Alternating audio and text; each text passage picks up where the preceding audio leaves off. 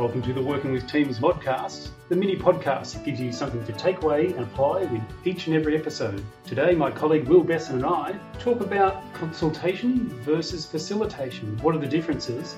And being really clear for participants about what they're going to be involved with in terms of decision making process when it comes to consultation and how you can get the best out of them throughout that process.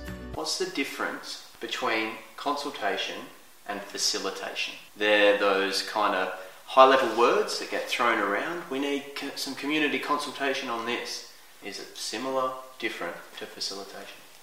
But I think ultimately, with consultation process, a lot of the time it's somebody further down the track that's going to be making the decision.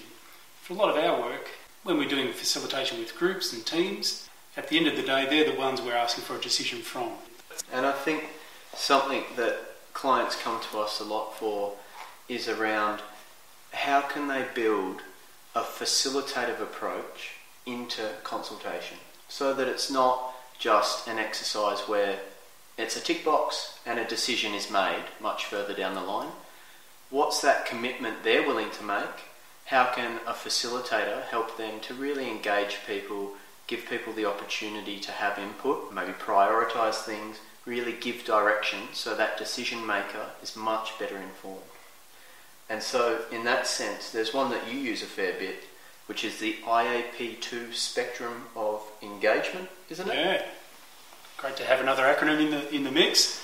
That is the International Association of Public Participation.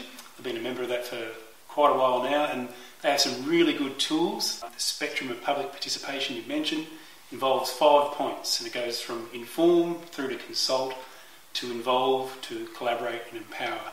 And each of those points refers to different levels of influence over the decision for people involved in a consultation process.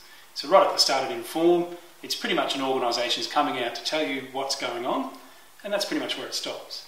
If you keep moving along a bit further, it's, it's consult, it's telling you what's going on, getting your feedback, and then making sure we have an understanding of what that feedback is. You get into that mid range where you see a lot of organisations starting to work in and involve. It's getting your feedback and actually taking some of that on board and letting you know as a follow up how you've used their information. Where it really gets value is at the collaborate level, where it's really saying we're on equal footing here as decision makers.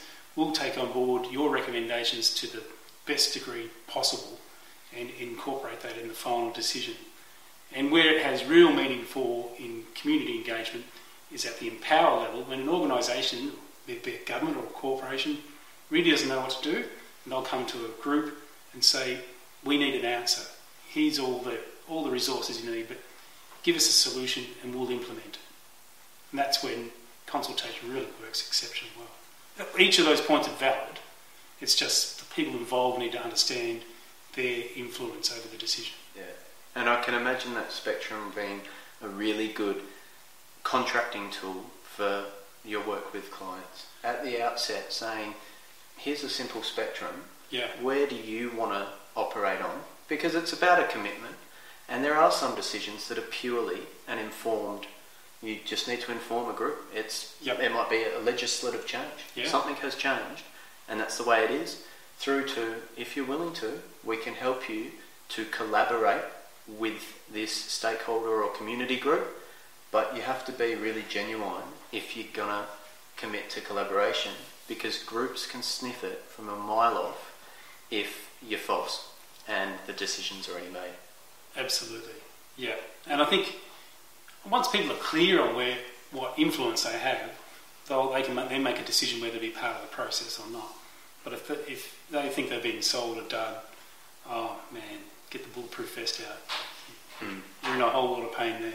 Yep. Because you become the focus of their anger, Yep. not the organisation you're actually working for. It's, even if, even though I'm a scary looking skinhead, you know, I've got to keep the car running in those situations.